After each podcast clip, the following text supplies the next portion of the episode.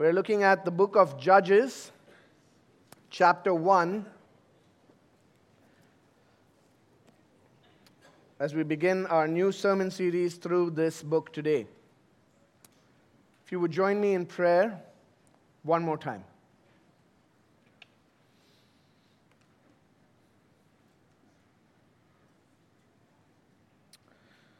Heavenly Father, our gracious God, we come to you eager to hear from you.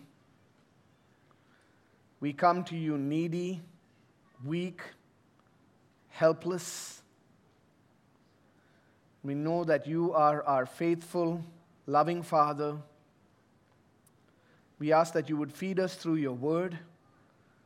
We ask that you would give us ears to hear, that you would open the eyes of our hearts to see your glorious promises that are fulfilled in Christ, that we would behold your Son, Jesus. And by the power of your Spirit, we would leave from here changed to be more like him. Give me strength, O God, as I proclaim your word. May the words of my mouth and the meditations of our hearts be acceptable in your sight, O Lord, my rock, our Redeemer. It's in Jesus' name we pray. Amen. I saw an article in Time magazine recently, and the article's title was How Marvel Lost Its Way. And this article chronicles the rise and fall of the Marvel Cinematic Universe. Now, even if you don't like Marvel or you don't like movies at all, you've got to acknowledge this was kind of a movie making and cultural phenomenon for a while there.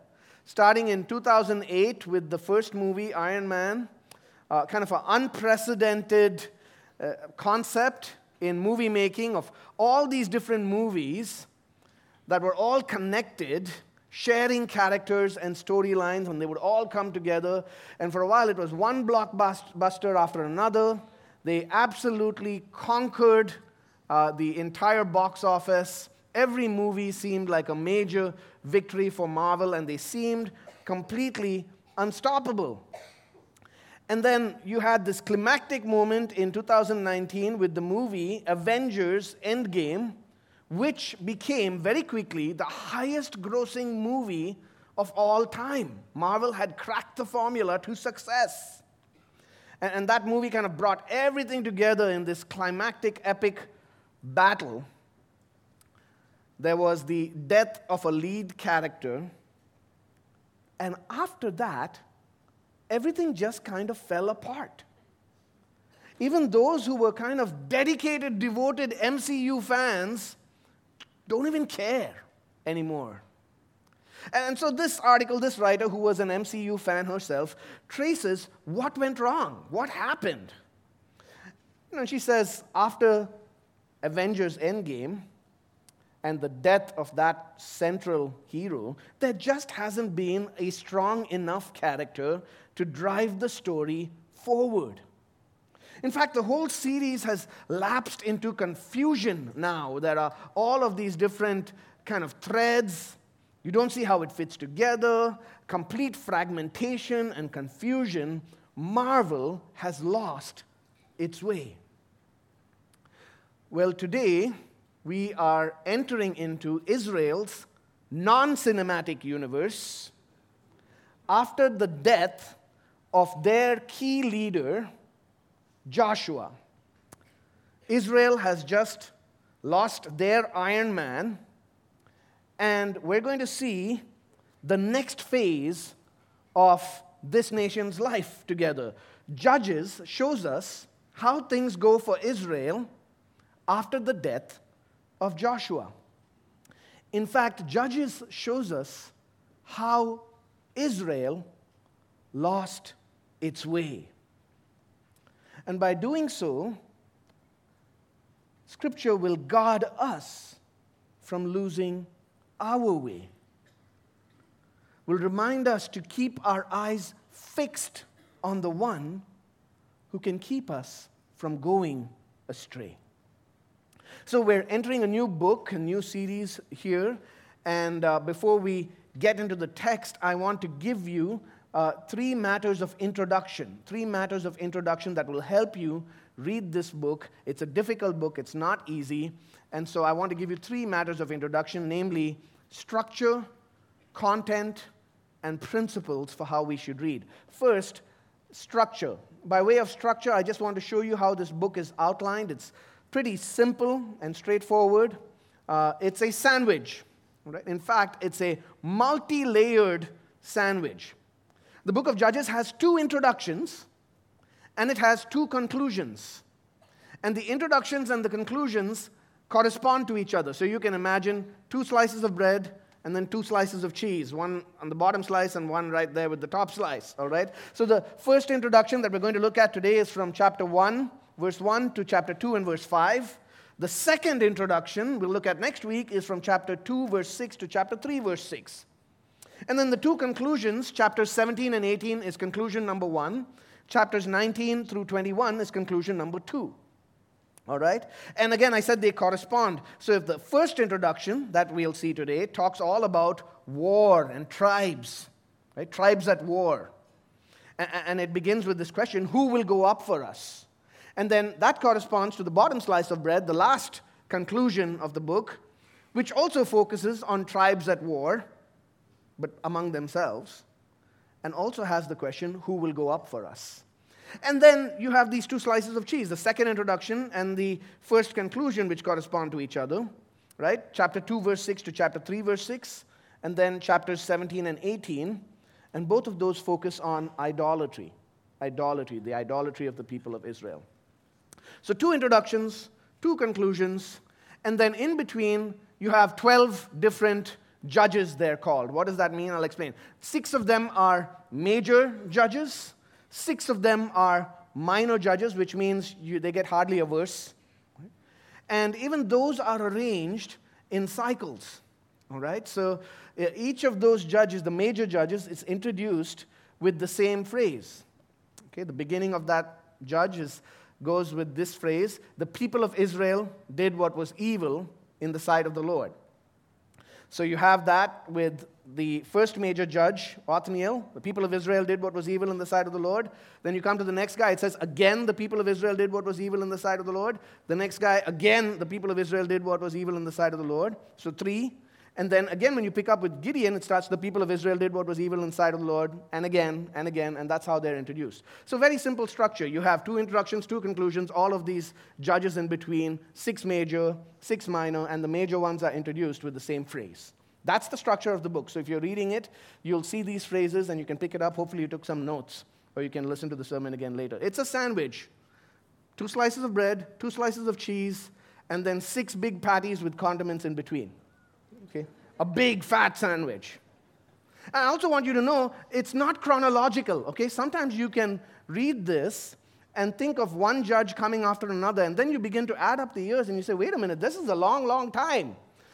Well, it's not chronological. No, the arrangement of the book is geographical and theological. These judges were not anytime ruling over the whole nation. No, they were kind of tribal leaders. They're functioning, some of them at the same time in different parts of the country. All right? So that's the arrangement if you get confused there. So, first, structure. Second, content. Content. What is this book about? First of all, why is it even called Judges? And When we hear the word judge, you think of somebody in a black robe who sits in a courtroom and he has a gavel and he pronounces judgment. That's not what the word judges here means, right? Uh, uh, uh, the book would be more appropriately called saviors. Saviors, right? If, if you look at chapter 2 and verse 16, it says, The Lord raised up judges who saved them, who delivered them. And again, verse 18 of chapter 2 whenever the Lord raised up judges for them, the Lord was with the judge, and he saved them from the hand of their enemies all the days of the judge. Right, so these guys are deliverers or saviors raised up by God. Now, with the Israel non cinematic universe, uh, I want to issue some disclaimers, parental warnings. Uh, one pastor says, and I agree, that most of the content of this book is rated PG 13. and whatever is not rated PG 13 is rated R. This is a difficult and dark book. The book of Judges is filled with violence and wickedness, with darkness and death. It's graphic in its violent depictions at times, it's gory. There is more on screen blood than in any of the books of the Old Testament. Some of its stories are spicy, sordid, even shocking. And you'll often see confusion and chaos. And so you hear all of that and you're asking, Pastor Aubrey, why on earth are you preaching judges then? You know, I was uh, walking into the church building with all of the books I was using to study for the series, and I met another brother pastor, and he, he said, Oh, you what do you He saw all these books on judges, and he just started laughing and he shook his head. and I said, Yeah, it's going to be tough. Why are we preaching judges? Well, first of all, I want to say the Bible is not Talabat. We, we don't pick and choose what we like. You know, I'll pick my favorite restaurant, then I pick my favorite thing that I'm going to eat, and even within there, I have different choices. I'm going to pick what I like and then leave out what I don't like. No, we take all of Scripture as the whole counsel of God, believing that all of it is profitable for us. Judges, in all of its darkness, in all of its difficulty, shows us the depths of sin, the depths of our sin. And in doing so, it also reveals to us our desperate need of God's grace and of His provision of a Savior it shows us our desperate need of a Savior, which God so graciously provides His people. You see, by getting familiar with the deep darkness of sin, we can more greatly appreciate the radiant brightness of Christ. So that's my note about content. We saw structure, content. Third introductory matter is principles for interpretation. Principles for interpretation. And this is uh, kind of corresponds to what I just said. First, we read the book of Judges, and this uh, applies, these principles apply to most, almost anything in the Old Testament that we read. As we're reading the book of Judges, we're looking at examples. Examples. There's an exemplary kind of model given for us, in most cases, not to follow.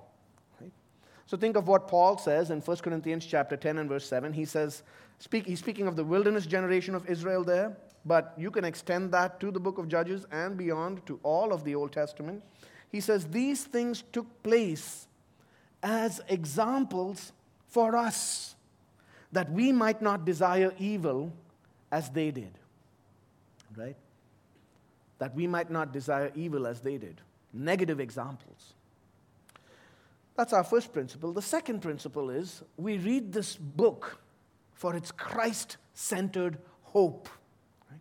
Again, every book of the Old Testament leads us to Christ. Jesus said in Luke chapter 24 and verse 44 These are my words I spoke to you while I was still with you, that everything written about me in the law of Moses and the prophets and the Psalms must be fulfilled. Judges falls into the section of scripture called the former prophets. That's how the Jews considered it at Jesus' time. And he says, That's about me. Everything that's written in those books is about me, and I have fulfilled it. Romans chapter 15, Paul says, Whatever was written in former days was written for our instruction, so that through endurance and through the encouragement of the scriptures, we might have hope. So, this book gives us Christ centered hope. That's how we should read it, looking for Christ centered hope in its pages. You see, friends, there's a lot of similarity between us as the people of God and the people of Israel that we meet in the book of Judges. Much like Israel, we have experienced the beginning of God's saving promises in our lives, and we're waiting for their complete consummation and fulfillment. Just like Israel, we have experienced a great deliverance from bondage. They were delivered from bondage to slavery in Egypt. We have been delivered through the cross of our Lord Jesus Christ from bondage to slavery, sin, and death. Just like they were coming into their inheritance and were going to find rest in the inheritance that God had promised them, we stand on the cusp of an eternal heavenly inheritance and rest that God has promised us in Christ. And by looking at how things went for Israel in the book of Judges, we have an example of how sin can destroy us. And by looking at the book of Judges, at how God raised up saviors for his people, we see the great hope that we have in our perfect Savior who delivers us, God's King who saves us.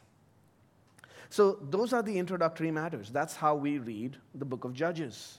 And as we enter today into the first introduction of this book, from chapter 1 and verse 1 to chapter 2 and verse 5, we see that the book prompts the question what happens next? Joshua, Israel's Iron Man, has died what happens next? How will things go for the people of Israel? How do they enter into the fulfillment of God's promises? That's a good question for us. What happens next?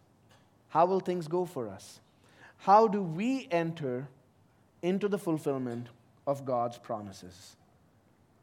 And as we look at our text today, dear friends, I pray that the answer to that question will sober us and lead us to wholehearted devotion to Christ and His commands.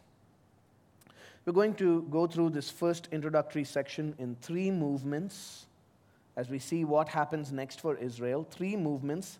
And in that journey, we'll make four stops along the way at four different towns with them, where the author bring, slows things down and brings us to focus on particular aspects of the story. So, movement one a good beginning. Movement one a good beginning. This is in verses 1 to 18, and verse 1 picks it up. After the death of Joshua. After the death of Joshua. Now, this is very interesting. If you go back to the previous book of the Bible, which is the book of Joshua, that book begins the same way. Joshua chapter 1 and verse 1 says, after the death of Moses, the servant of the Lord. This is sort of a boundary event in Scripture. This book is telling you we're moving on in the story of God's plan, and the death of God's servants always sort of functions as boundary events in the Bible, showing us the unfolding of God's plan. Each death represents a new chapter a turning point in the story, showing us that no human being can ultimately bring the complete fulfillment of God's promises. Now, each of these could only play their part in God's unfolding plan, moving the story forward until the death of the one who would defeat death. So this book picks up. It's a turning point, a boundary event. And we're now moving to this new phase after the death of Joshua. And the people start well enough. Look at verse 1. The people of Israel inquired of the Lord. The people of Israel have learned from Moses and from Joshua who they are to go to for leadership and direction. They go to the Lord Himself, their Creator, their Master, their Lord. They inquired of the Lord. They seek God for direction. How did they do that? In all likelihood, what we've seen in the earlier books, the priests used these stones called the Urim and the Thummim, and that's how they went into God's presence and they sought from God an answer for particular things. And then, by some use of lots with those stones, they believed that God indicated his answer. So they inquired of the Lord, Who shall go up first for us against the Canaanites to fight against them? You know, it's interesting as you go further and further in the book of Judges towards the end, you'll see the people approach God less and less and less. Here they're starting well. They inquire of the Lord, Who shall go up first for us against the Canaanites to fight against them? Very quick, the context here. The people of Israel were redeemed by God, brought out of slavery in Egypt, and God had promised to bring them into the promised land, a land that He had promised to Abraham all the way back in Genesis. Uh, Moses led them through this season of 40 years in the wilderness. And then, under the leadership of Joshua, Moses' successor, which we meet in the previous book of the Bible, they had come into the land. Joshua had led the people to break the backbone of Canaanite resistance already. They had overtaken major fortified cities like Jericho and Ai miraculously with strange military strategies that made sure that they knew that God was the one who was fighting their battles for them. And now they've been appointed, each of them with their inheritance, and they're supposed to go and take it over and fulfill this task of driving out the Canaanites. And until now, you've got to see, the Lord had led his people out of Egypt through Moses, who was from the tribe of Levi, then into the land through Joshua, who was from the tribe of Ephraim. But now the Lord says, verse 2 the Lord said, Judah shall go up Behold, I have given the land into his hand. And this is very significant because God had promised that Judah would be the royal tribe. From the tribe of Judah would come God's king. Kingship belongs to the tribe of Judah. And on all of this while, God has been leading his people through other servants from different tribes. But as soon as they hear this, they're thinking, wow, okay, the time has come. God's plan is moving forward. God's promise is going to be fulfilled. Because you go back to Genesis chapter 49 and verse 10 the scepter shall not depart from Judah, nor the ruler's staff between his feet, until tribute comes to him. To him shall be the obedience of the peoples. It raises expectations, both among the original readers and our readers today, that God is going to bring his king over his people. Well, we come to the end of Judges and you see they have no king. What does Judah do? He's speaking to the tribe there. Judah shall go up. Verse 3 Judah, these Judahites, they approach their brothers, Simeonites.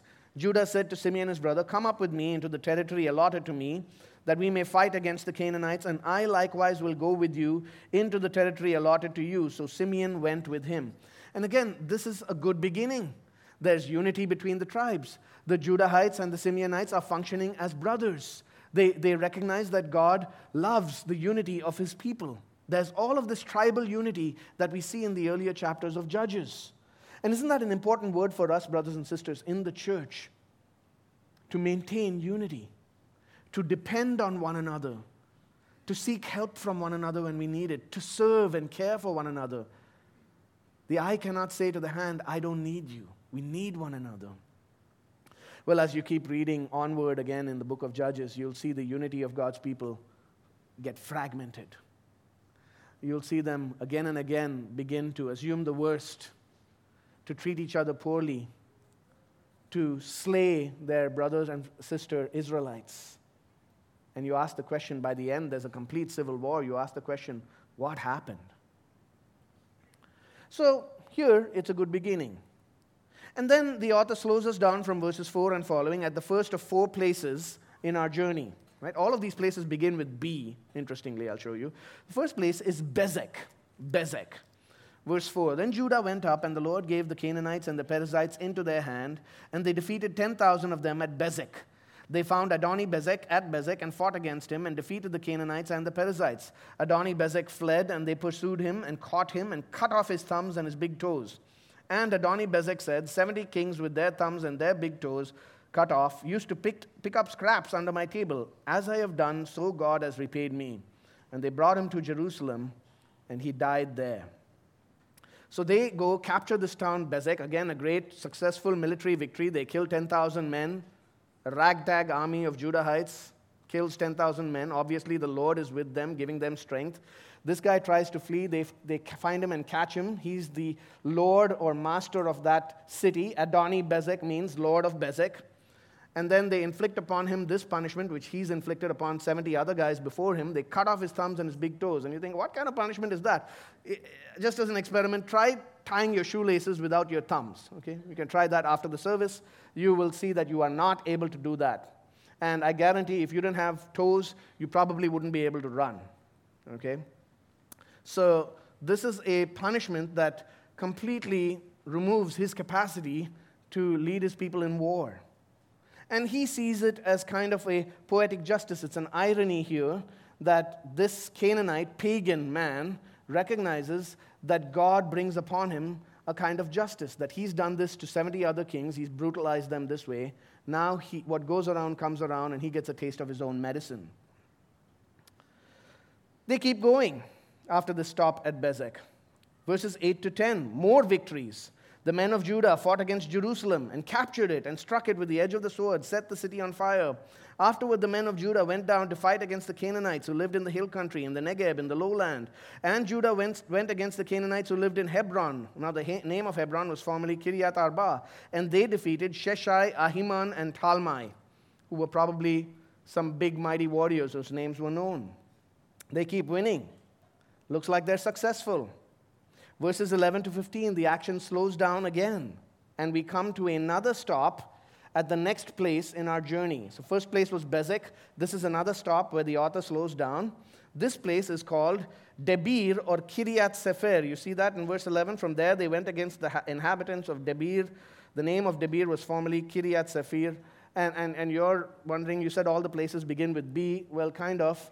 Kiryat Sefer means the city of books. All right? So, I mean, if you want to contextualize that, you could call it Booktown or you give it a nice Al Bukra, right? So they, they stop at Al Bukra. And Caleb says, He who attacks Kiryat Sefer and captures it, I will give him Achsah, my daughter, for a wife. And Othniel, the son of Kenaz, Caleb's younger brother, captured it. And he gave him Achsah, his daughter, for a wife.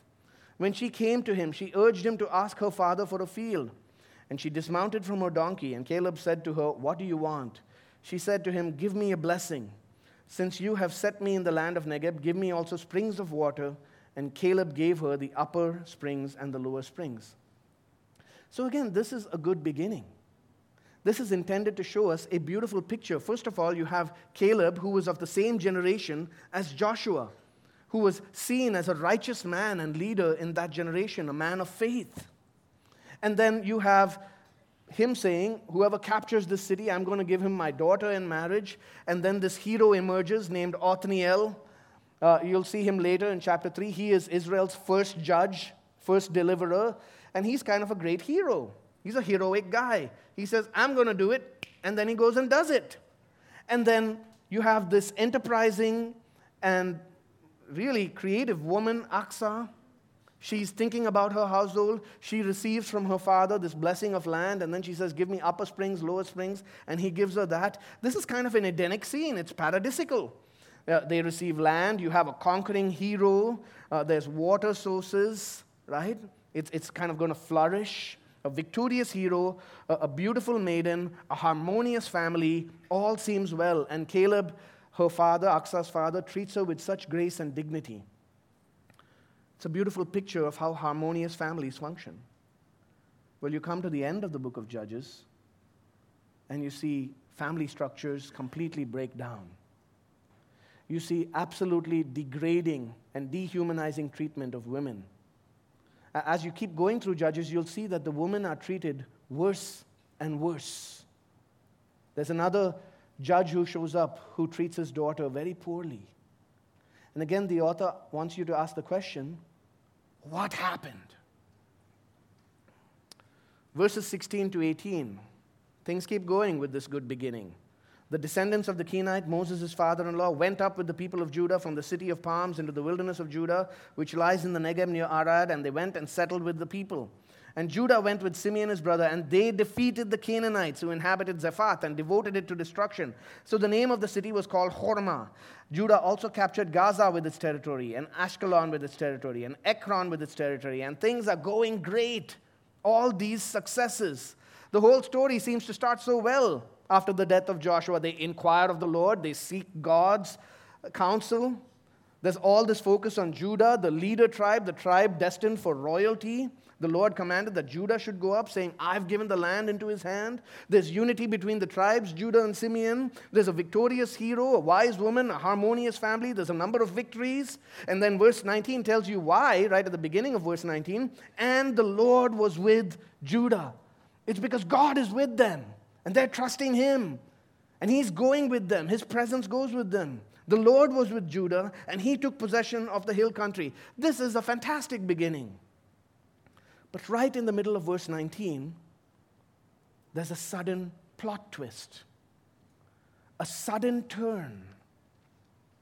And that leads us into movement two. Movement one was a good beginning, movement two, a repeated compromise. We see repeated compromises. Verse 19 Judah took possession of the hill country, but, and that's not a good but, but he could not drive out the inhabitants of the plain because they had chariots of iron. And Hebron was given to Caleb, as Moses had said, and he drove out from it the three sons of Anak. But the people of Benjamin did not drive out the Jebusites who lived in Jerusalem. So the Jebusites have lived with the people of Benjamin in Jerusalem to this day all of a sudden, this swift moving story comes to a screeching halt in the middle of verse 19. Judah failed to finish the job. And why, it tells us there, is because they had chariots of iron. And you think, really? Chariots of iron? You're afraid of chariots of iron? That's your excuse? Think about it. This is the people of Israel. They came out from Egypt, the mightiest superpower in the ancient world. They walked through the Red Sea, watching walls of water on both sides, and they saw that Red Sea swallow up Pharaoh and his entire army. They came to Jericho, the most fortified city in the ancient world, and God said, Walk around it each day one time, and then the seventh day seven times, and blow your trumpets. That was their military strategy.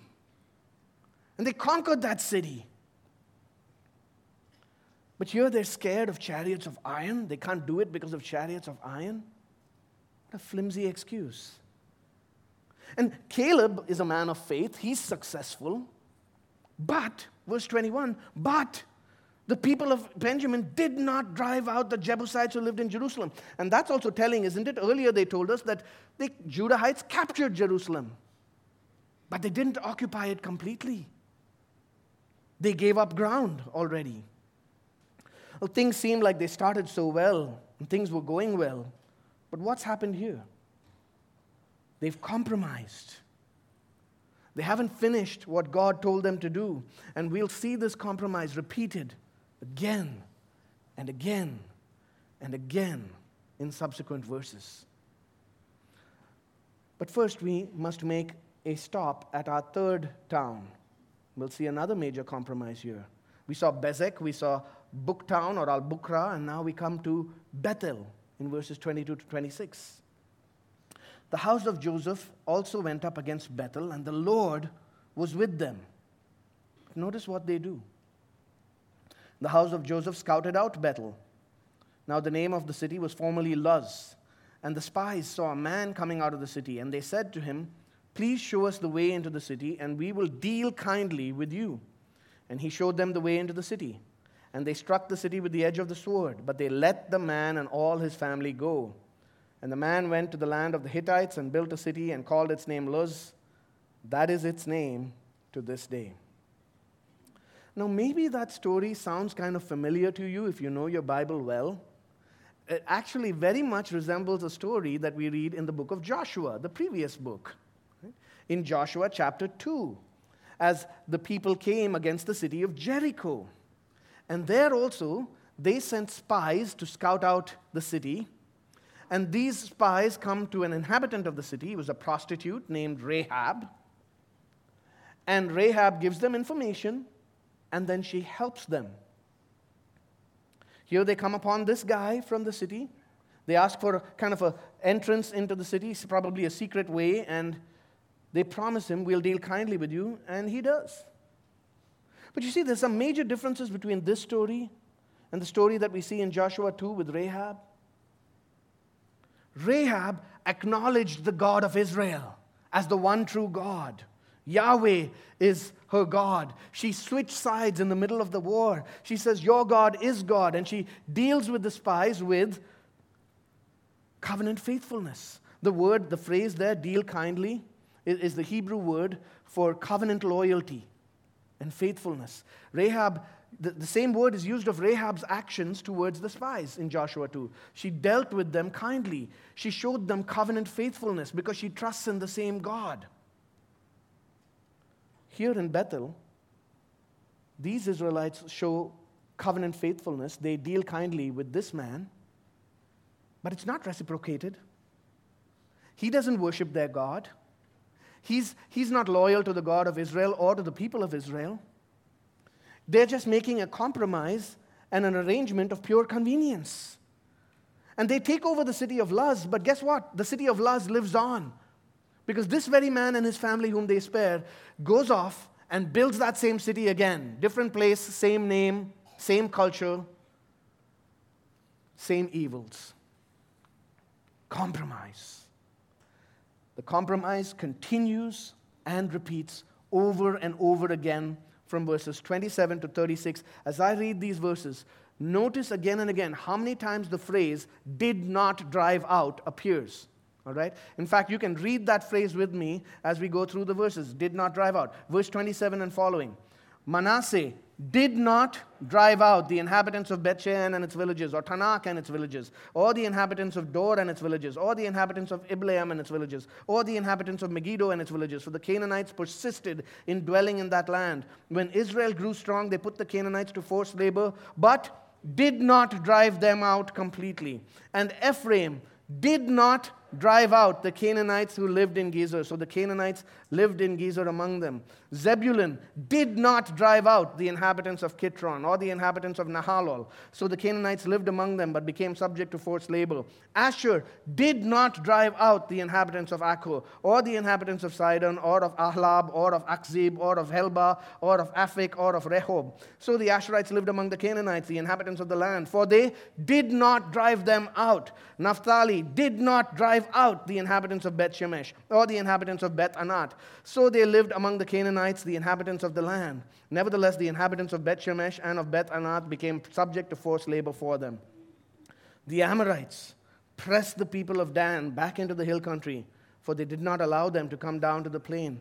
The Amorites persisted in dwelling in Mount Heres, in Aijalon, and in Sha'albim, but the hand of the house of Joseph rested heavily on them, and they became subject to forced labor and the border of the Amorites ran from the ascent of Akrabim from Sela and upward. Did you notice how many times the author drives this home? Altogether, in chapter 1, the phrase did not drive out appears nine times, seven times in the section that we just read. They did not drive out the inhabitants of the land. And, and did you notice as I read that section? I mean, there were a number of tongue twisters there and mind boggling names. And it's, a, it's, it's really God's providence that I managed and grace that I managed to get through all of them. But did you notice how things shift? Notice initially it says that they lived among the, Can- the Canaanites, lived among them, right? Verse 29 Ephraim did not drive out the Canaanites who lived in Gezer, so the Canaanites lived among them. Verse 30 the Canaanites lived among them. But then in verse 31 and following, it shifts. Asher did not drive out the inhabitants. Verse 32. So the Asherites lived among the Canaanites. Verse 33 Naphtali did not drive out the inhabitants, so they lived among the Canaanites. Do you see the progression? It goes from the Canaanites being allowed to live among them to now they living among the Canaanites. And eventually, in verses 34 and onwards, it's total defeat. The conquest has gone in reverse direction. The people of Dan are defeated. They've been pressed, they've been pushed out. And they're living in the hills somewhere. And verse 36 is a devastating kind of final conclusion to it all. Because you're expecting, after the whole conquest, that what usually happens in the Bible is going to happen, that the author is going to give us all of the borders of the land of Israel of the people of Israel. But what does he give us instead? The border of the Amorites. No, this conquest seems successful, but it's incomplete. what's happened here? Friends, this is not just a failed military expedition. No, this is the result of repeated compromise and half hearted obedience. Because you see, you must read all of this in the context of God's command to his people in his word. You have to go back to the book of Deuteronomy, for instance, chapter 7, verses 1 to 5. When the Lord your God brings you into the land that you are entering to take possession of it, and clears away many nations before you the Hittites, the Girgashites, the Amorites, the Canaanites, the Perizzites, the Hivites, and the Jebusites, seven nations more numerous and mightier than you. And when the Lord gives them over to you and you defeat them, then you must devote them to complete destruction. You shall make no covenant with them. What did we see at the city of Luz? They made a covenant with that man. You shall make no covenant with them, show no mercy to them. You shall not intermarry with them, giving your daughters to their sons or taking their daughters for your sons, for they would turn away your sons from following me to serve other gods. Then the anger of the Lord would be kindled against you, and he would destroy you quickly. But thus you shall deal with them. You shall break down their altars, dash in pieces their pillars, chop down their asherim, and burn their carved images with fire. It's repeated again in Deuteronomy chapter 20. In the cities of these peoples that the Lord your God is giving you for an inheritance, you shall save alive nothing that breathes, but you shall devote them to complete destruction. The Hittites, the Amorites, the Canaanites, the Perizzites, the Hivites, and the Jebusites, as the Lord your God has commanded, that they may not teach you to do according to all their abominable practices that they have done for their gods. And so you sin against the Lord your God. That's repeated in the book of Numbers, it's there in the book of Exodus. And you know, sometimes as 21st century Christians and modern readers, we get kind of queasy with passages like that, don't we? How could God command complete destruction of these people? Is this some kind of genocide? And I want to quickly answer that question because a lot of Christians struggle with it, and then you meet some kind of atheist who challenges you on it, and then you struggle to answer, and you get yourself into a pickle. This is not a genocide. First of all, I want to highlight God's grace to these people. Because in Genesis chapter 15, when God promises Abraham the land that these people dwell in, he says it's going to be several generations and many years, over 400 years before I bring you into this land, because the sin of the Amorites is not yet complete. In other words, God did not bring judgment upon them until their sins had been fully filled up. And these people didn't repent. They had heard of Sodom and Gomorrah and the destruction that God brought against those towns for their wickedness. They had heard of Israel coming out of Egypt and how Israel's God was the one true God. They had seen nations like Jericho, cities like Jericho, being torn to the ground under God's justice. And they still didn't listen to that witness. They persisted in their wickedness. God was gracious in waiting with them and being patient. Second, I want to highlight God's protection. God's protection of his people and his purposes, his plans. God wanted to protect his people from the evil practices of these nations. He wanted to form in the people of Israel a nation that would display to the world what it means to know the living God. And if you look at the practices of these nations, oh my goodness, they were horrendous. You think our world is getting evil today? Go back and read a chapter like Leviticus 18 and consider there the many perversions that was practiced in these cultures. They considered incest something to be gloried in. Their very worship was pornographic. Their temples were filled with child prostitutes. They practiced child sacrifice, burning their own children to false and evil gods. And God was protecting his people from being corrupted by those religious practices. God showed them grace. God was going to protect his people. And ultimately, these wars are an act of God's justice. No, this is not genocidal, nor in, even is it economical that Israel was taking over these lands for, you know, prosperity in themselves. No, this is not genocide, this is judgment. God is a divine judge. He is the God of life and death, and He has the claim over every human life. He has the right to judge, and the ability to judge. And this war was not Israel's war against these people, this was God's war. This was God's judgment upon them for their wicked sins. And the, the, the, miracle, really, when we think about God's judgment in the Bible and His justice, is not that He puts entire nations of people to death.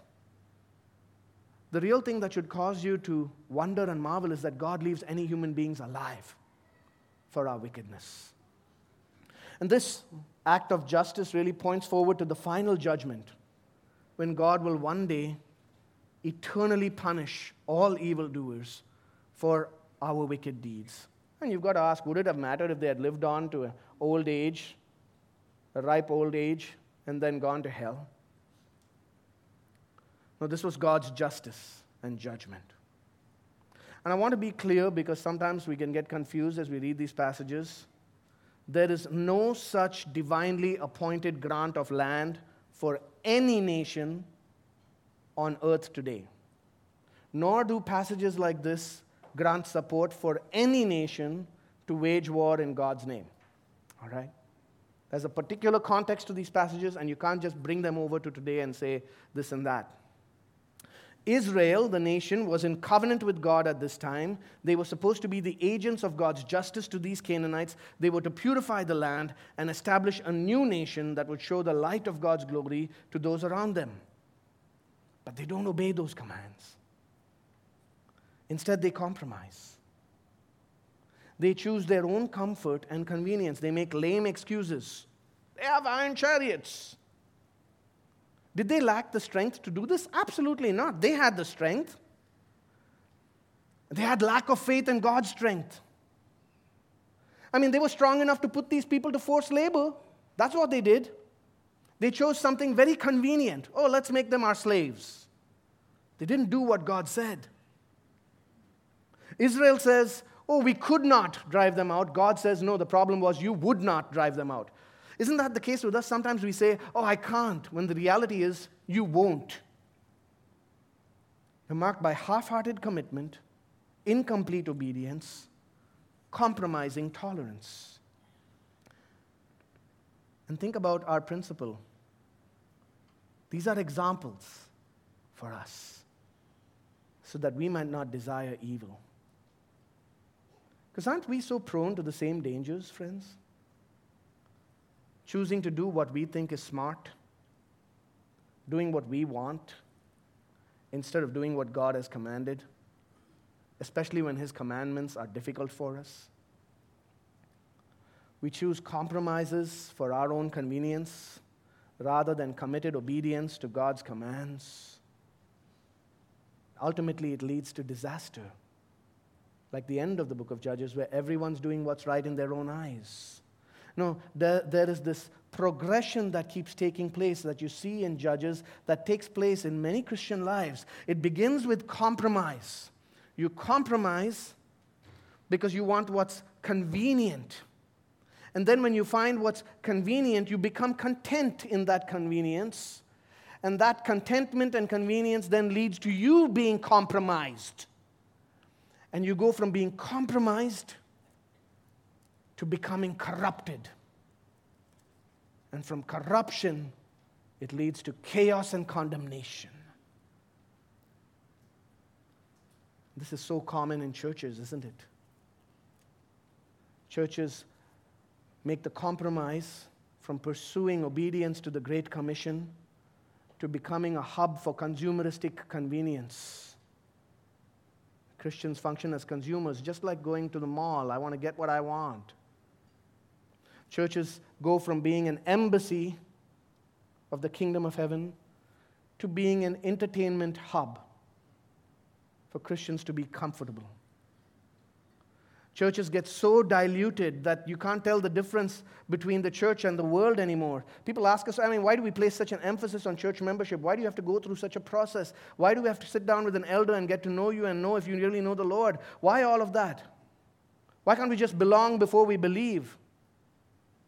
Well, friends, that approach leads to corruption of the people of God and their purity? Why do we practice church discipline? Why do we have to be so harsh? Why do we have to do these difficult things and put someone out of the church? Well, because we're supposed to guard the purity of God's people, of God's flock. And don't think it just starts with churches, it extends to personal lives, doesn't it? I mean, things like might look good on the outside, reading this uh, narrative without thinking about the context. You might think, oh, they were successful. It went well for them on the outside. Things look fine. And it might be the case with your life. Things look fine. You look successful on the outside. Things look good. You have a great testimony. Maybe you've had some great initial victories in your life. But if you're not living in wholehearted obedience to Christ today, dear friend, you are not fine. How many of us, how many of us have come into the realm of God's promise, have experienced what we think is a saving deliverance by Christ, have come into the church, and yet the Canaanite of pornography and sexual sin still lives with you? Speaking to the men, I want to ask how many of you have claimed that Christ is working in your life and things look good on the outside, Yet the Canaanite of failure to lead your families in the ways and words of word of God continues in you. And you're harsh to your wife and ignore your children. How many of us have come into the promised land and we still have with us the Jebusite of gossip and backbiting and slander? Or the Hivite of envy and insecurity and discontent. How many of us have failed to drive out the parasite of self centered living, of worldly ambition, worldly success, worldly friendships that draw you towards sin rather than drawing you towards Christ? Or the Hittite of apathy and disinterest towards the church, living in isolation doing your own thing. How many of us still live with the Amorite of heart, half hearted devotion and just a casual drifting through life? You might say, you know, oh, Pastor, I got it under control. You know, it, it's not that bad. And that's what these Israelites would have probably said. Oh, we put them under our control. We, we have it under control. We've subjected them to forced labor. In fact, now they're serving us rather than creating trouble for us. Friends, it is never pleasing to God. It is never pleasing to God if all that we're doing, as one pastor said, is being careful in disobedience. How many of us are walking in such a way that we think we're walking carefully, but actually we're walking carefully in being disobedient? Half hearted obedience is disobedience. And as the Puritan John Owen used to say, be killing sin or it will be killing you. And you cannot kill any sin in your life unless you are committed to driving out all sin from your life. Think of their progression, right? The Canaanites lived among them, but then after that, they lived among the Canaanites, and then the Canaanites began to defeat them. Friends, if we continue allowing sin a place in our lives, it won't be long before we're living with sin, and sin makes its home in us and small sins become big sins, and we live in a worldly way until eventually you are indistinguishable from the world. That's what happened to Israel in the book of Judges. That's what we'll see throughout this book the move from compromise to convenience to becoming compromised to becoming utterly corrupt, condemned, and in chaos. What does God have to say about it? Well, that's our third and final movement today. And we reach to our fourth town that begins with B. We saw a good beginning, we saw repeated compromises, and now we see a tragic ending. A tragic ending. We went to Bezek, we stopped at Bukra, we went to Bethel, now we come to Bochim. Chapter 2, verses 1 to 5. Now the angel of the Lord went up from Gilgal to Bochim. And he said, I brought you up from Egypt and brought you into the land that I swore to give your fathers. I said, I will never break my covenant with you, and you shall make no covenant with the inhabitants of this land. You shall break down their altars, but you have not obeyed my voice. What is this you have done? So now I say, I will not drive them out before you, but they shall become thorns in your sides, and their gods shall be a snare to you. As soon as the angel of the Lord spoke these words to all the people of Israel, the people lifted up their voices and wept. And they called the name of that place Bochim, and they sacrificed there to the Lord. The half hearted people are met by their merciful, wholehearted covenant God. And it's interesting, it says the angel of the Lord, this is a representative messenger who speaks on behalf of God. He is identified with God, it's God in angelic form. He goes up from Gilgal to Bochim. Why is Gilgal significant? Well, if you go back to the book of Joshua again, Joshua chapter 5, Joshua meets this angel of the Lord at a place called Gilgal. And he says, I am the commander of the Lord's armies, I am with you. The Lord is reminding these people of where they started and how far they have failed and fallen. The Lord says, He reminds them who He is. I brought you out of Egypt. I brought you into the land that I swore to give your fathers. I said, I will never break my covenant with you. He is a faithful God who has kept all his promises. He delivered his people and he has entered covenant with them and he will keep his promises. But then he reminds them not just of his covenant, but of his commands. And I said, You shall make no covenant with the inhabitants of the land, you shall break down their altars. But you have not obeyed my voice. What is this you have done? Where else in the Bible do we see God's people not obey his voice? And then God asked them, What is this you have done? The answer is Genesis chapter 3, where Adam and Eve failed to hear and obey God's voice, and God says to them in chapter 3, What is this you have done? This is a new fall. Israel has experienced the story of the fall all over again. This is Genesis 3 in replay. And God's response is that God gives them over to their sin. God gives them over to their sin. He says, I will not drive them out before you, but they shall become thorns in your sides, and their God shall be a snare to you. Just like the earth brought forth thorns in Genesis 3, now these Canaanites living in the land shall be thorns to the people of Israel, and their gods shall become traps. It's, it's an amazing, again, an amazing twist here. Because you think about it, Israel was looking at the wretched false gods of Canaan and thinking, oh, these gods promise prosperity and they promise fertility and they promise success. And oh, maybe we worship those gods and we'll get some of those things. And God says, actually, you know, you think those gods are giving you freedom, but they're actually making you trapped. And you will be trapped, just like a fly in a spider's web, as one person said. What a contrast between the beginning and the end the, the, the book began, ch- chapter 1, verse 1, this introduction began with the people seeking after the Lord. Here you have the Lord seeking out his people. At the beginning, the Lord said, Judah shall go up. I've delivered them into your hand. Here, God says, I've delivered you over to them. And how do they respond? They respond with weeping. They weep. That's why this place is called Bochim. It means weeping. They respond with weeping, and then they offer a sacrifice, verse 5. They lifted up their voices and wept, verse 4.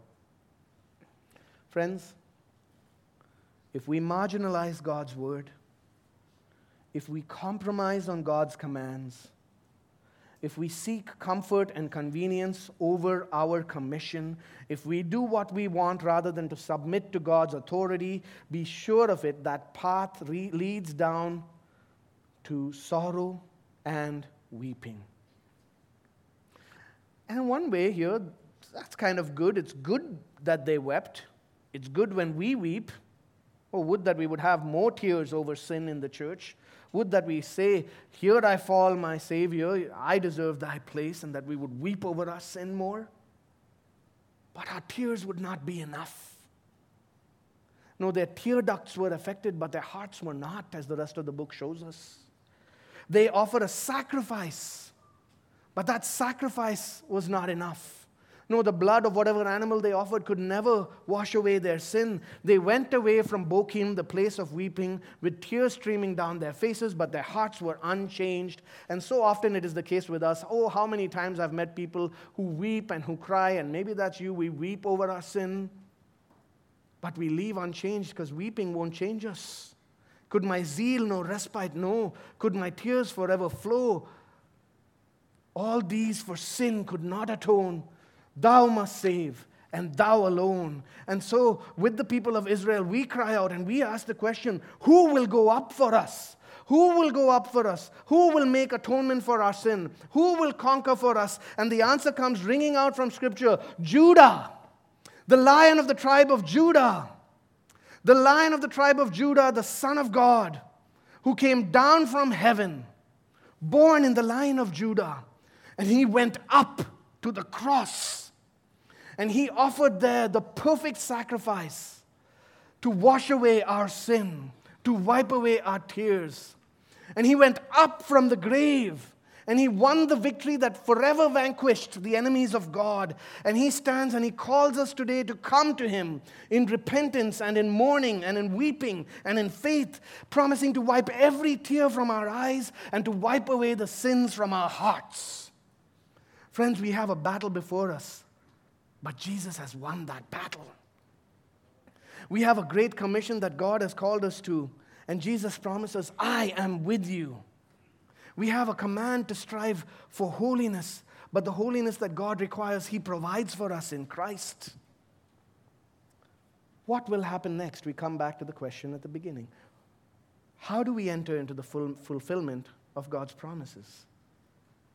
And the answer is by wholehearted obedience to God's word and living under the rule of Christ. See, just like the angel of the Lord went up from Gilgal to Bochim, one day the Son of God will come down from heaven to earth and he will evaluate us. What will he find on that day?